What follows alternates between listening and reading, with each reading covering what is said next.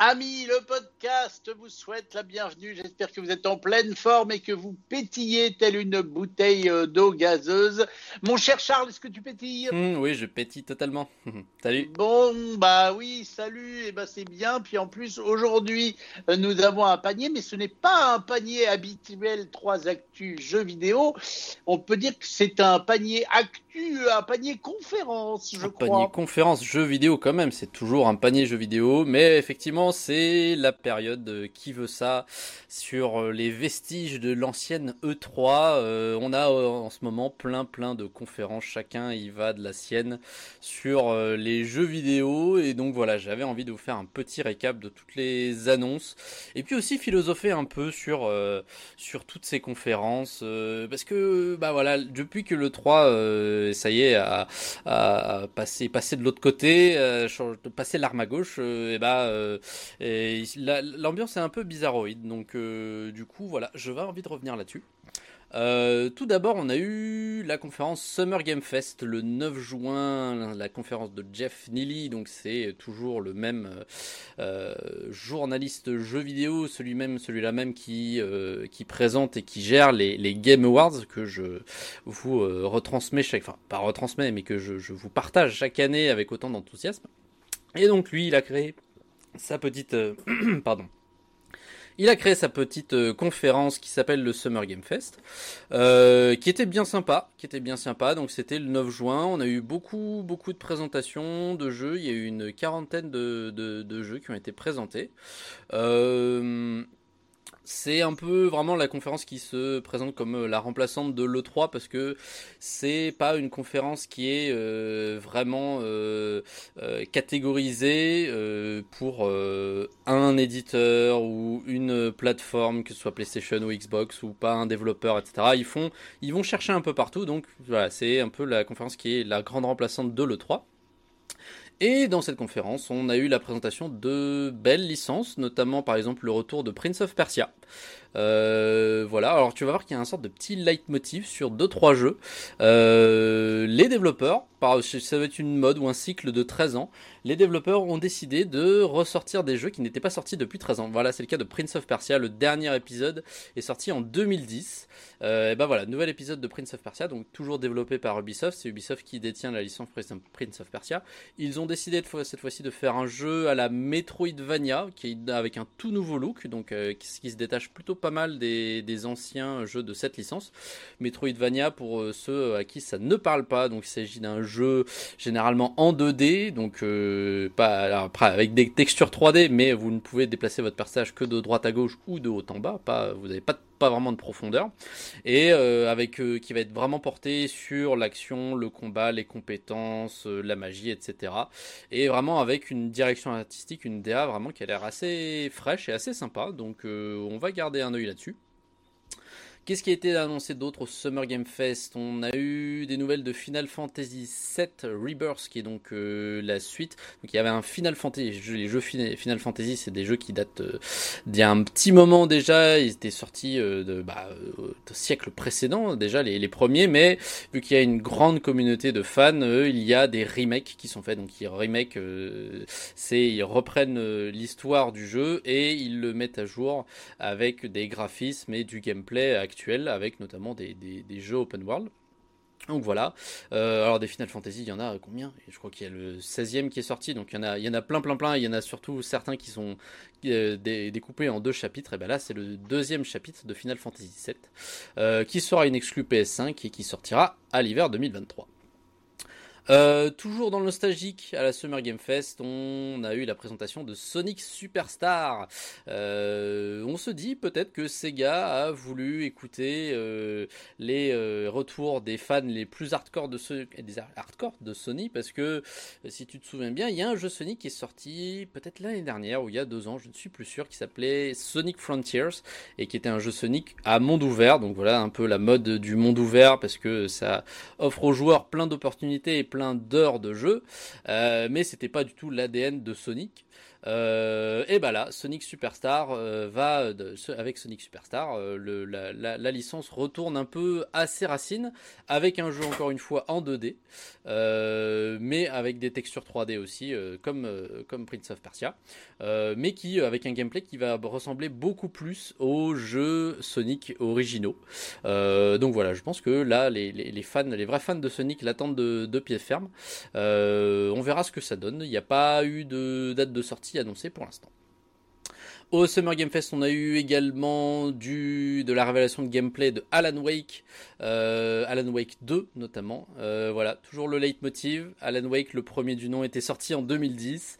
Et bah là, Remedy Entertainment, qui est le studio derrière la série des Alan Wake, euh, a décidé de sortir une suite au jeu qui était sorti en 2010, 13 ans plus tard. Alors, c'est à moitié vrai parce qu'ils ont continué à faire un peu, euh, à faire d'autres jeux dans l'univers de Alan Wake. Euh, ils essaient de faire un sorte de, pas de, de, multiverse à la Marvel, mais voilà, ils créent plusieurs jeux et ils laissent aux, fans deviner le fait que ces jeux sont interconnectés. Ça se passe plus ou moins dans le même univers.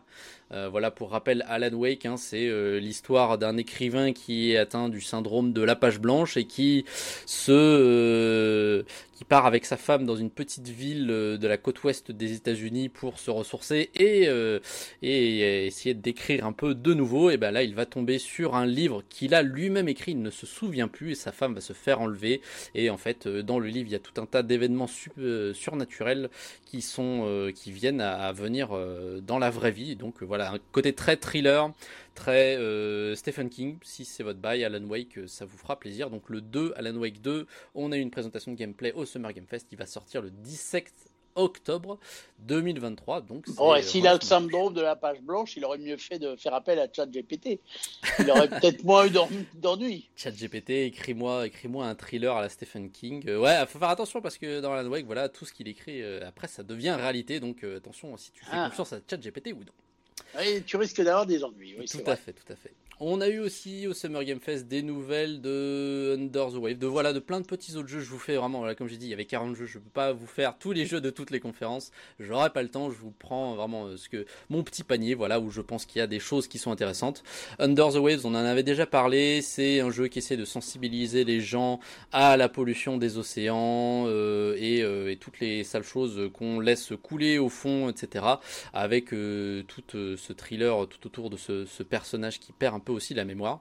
Euh, voilà, donc toujours en développement, euh, donc ça, semble, ça semble bien parti.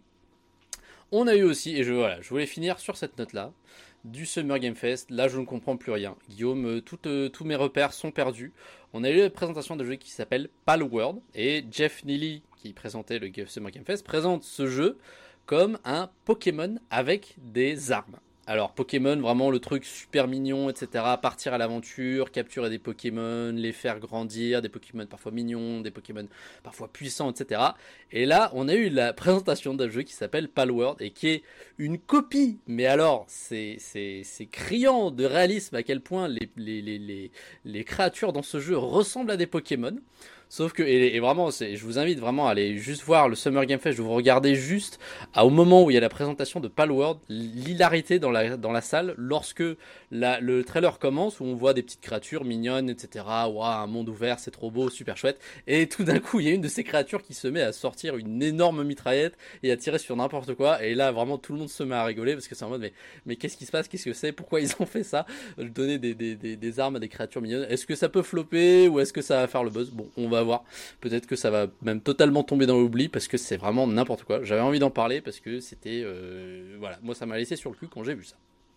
Mais c'est via les créateurs de Pokémon. Ah non, bah non, pas du tout. Tu m'étonnes. Nintendo, ils sont en mode euh, tout ah oui, c'est ce que j'étais en train de me dire. Ouais, non, mais c'est ça. Nintendo, ils doivent pas être très très. Ah, ils sont pas du tout contents. Mais vraiment, je, tu regardes les créatures, tu te dis mais mais ça pourrait être un Pokémon. Ça, vraiment, la, manière dont les, personnages sont dessinés, etc., ça ressemble comme deux gouttes d'eau à des Pokémon. Et vraiment, même des, même dans la manière dont ils sont dessinés, mais même les, les, les designs des caractères, des, des, des, des, des, personnages, des créatures, euh, il y a des designs qui, je vais pas dire qu'ils sont copiés-collés, mais je veux dire, tu as des sortes de moutons qui ressemblent à des Pokémon moutons de, qu'il y a dans, dans, le, dans, dans, dans le vrai jeu Pokémon.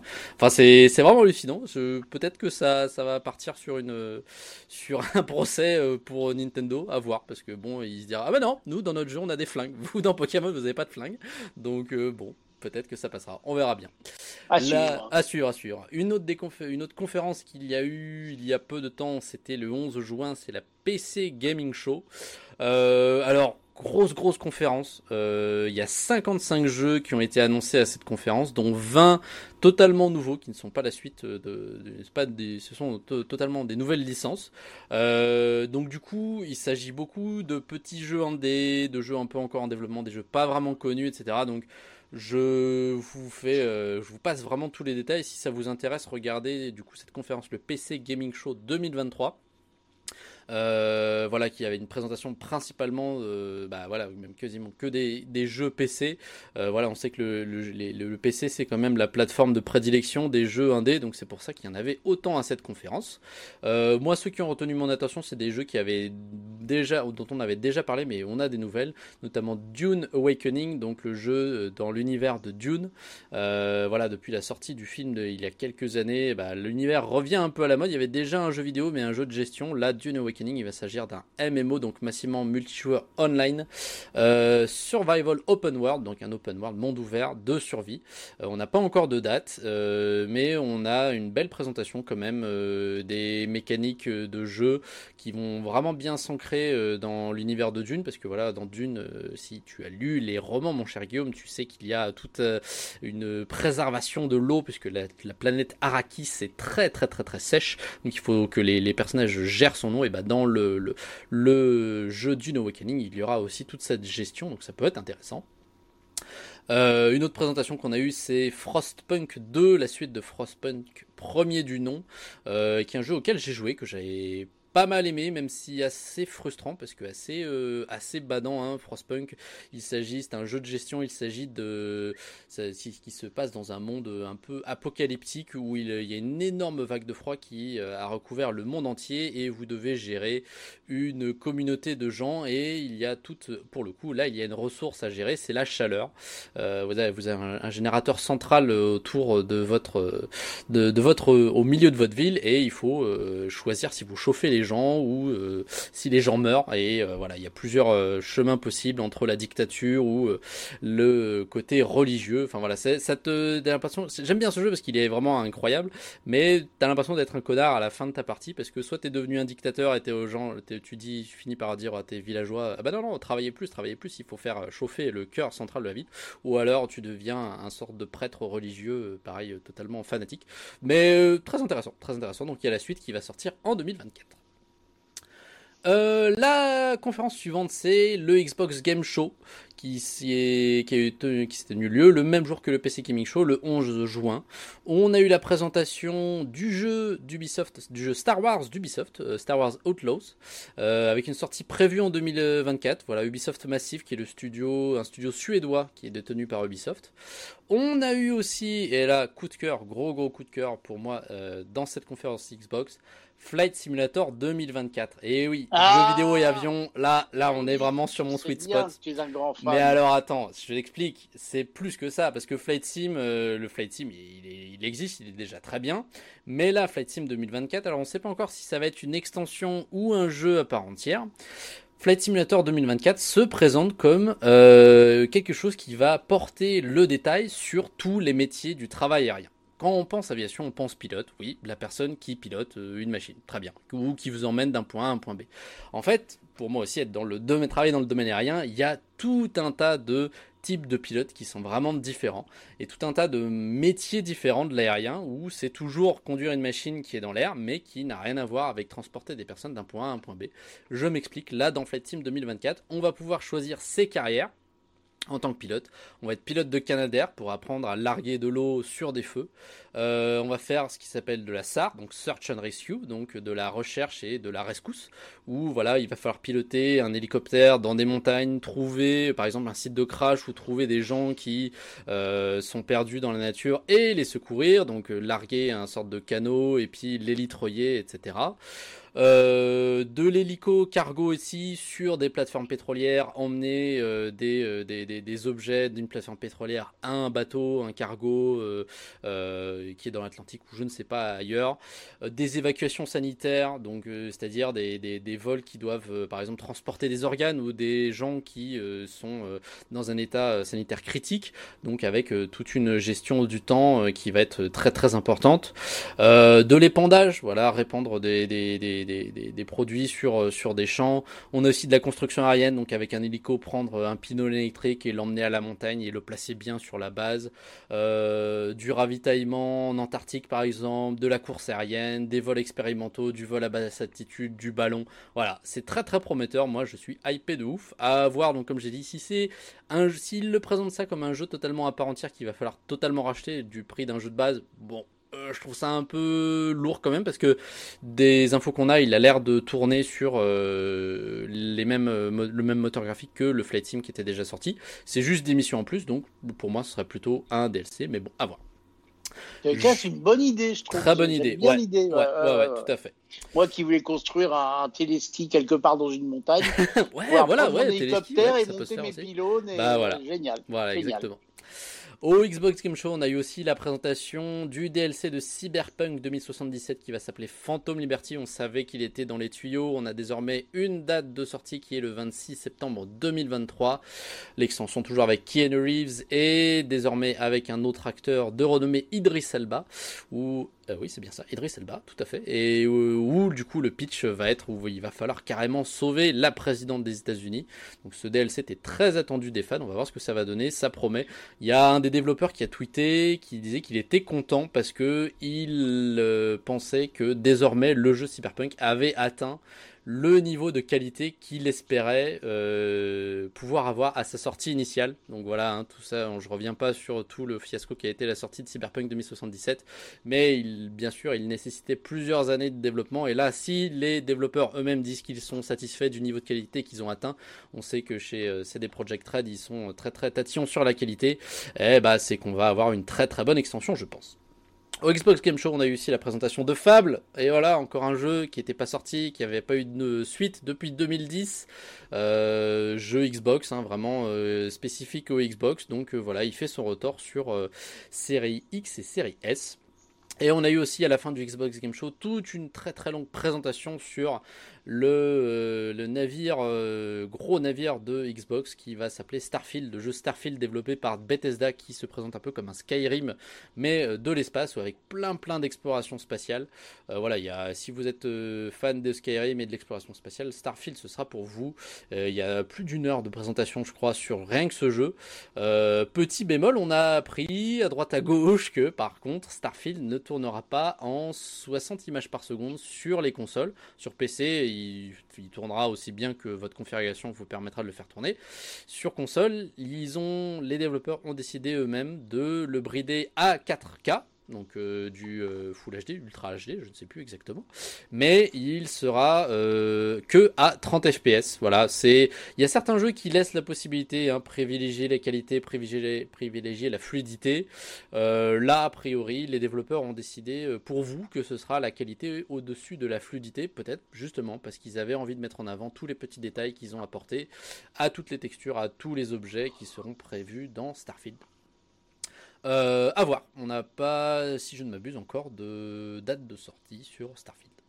Euh, la dernière conférence, c'est l'AEB Forward qui a eu lieu le 12 juin, où on a eu la présentation, ça y est, enfin, du jeu Avatar dans l'univers de Avatar, euh, qui est développé par Ruby, qui va sortir le 7 décembre 2023. C'est relativement proche, euh, au vu du peu de news qu'on avait. Donc, on a une présentation de gameplay qui semble assez prometteur. On va incarner du coup un avis qui a eu une formation par les humains et qui se rebelle contre les humains, parce que les humains font n'importe n'importe quoi sur, sur leur planète, un peu voilà l'histoire de Avatar. On a eu aussi des infos sur une série Netflix d'une licence, même de plusieurs peut-être licences Ubisoft. La série va s'appeler Captain Laserhawk. donc a priori le personnage principal serait tiré d'un jeu Ubisoft qui s'appelle Far Cry Blood Dragon. Euh, à voir, pourquoi pas, ça avait l'air assez sympa, un petit peu en côté euh, dessin animé, pourquoi pas, mais assez sérieux quand même.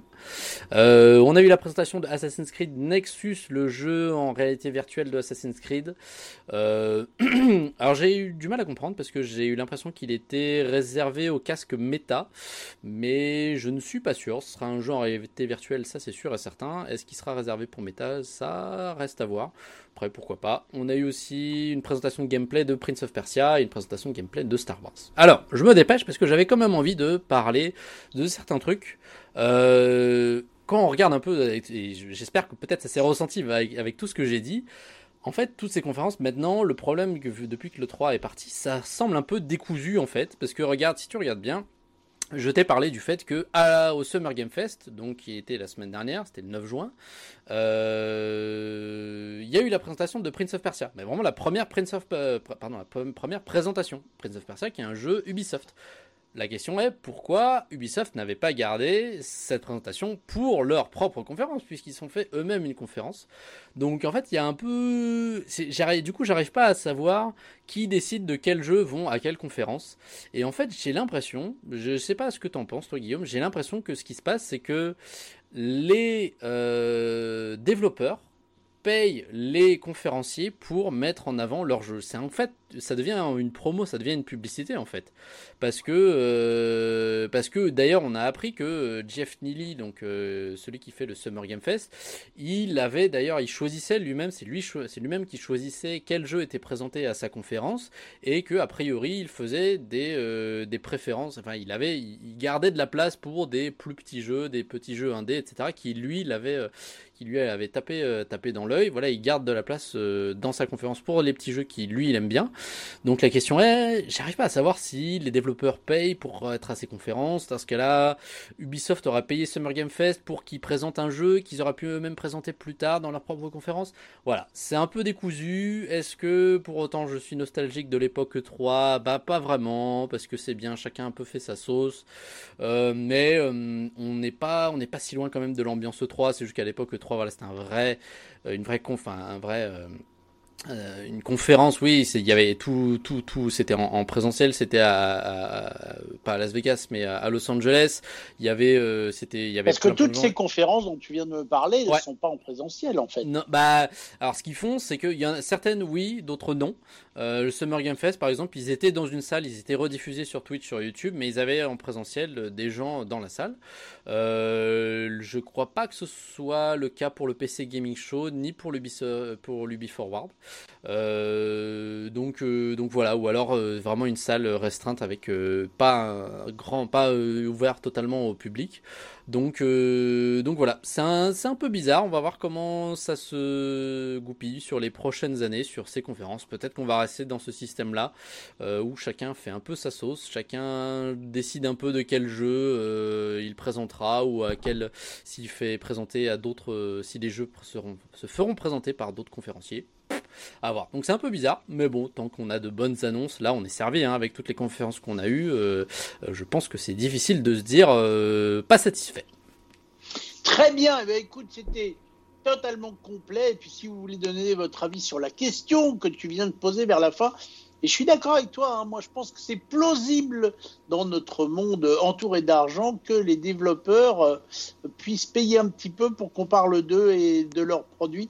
J'y crois, moi. Euh, ouais, c'est ce qui il me semble que c'est ce qui se passe. Hein. Heureusement ou malheureusement, je ne donnerai pas mon avis, mais en tout cas, j'y crois. Ouais, ouais, ouais, peut-être.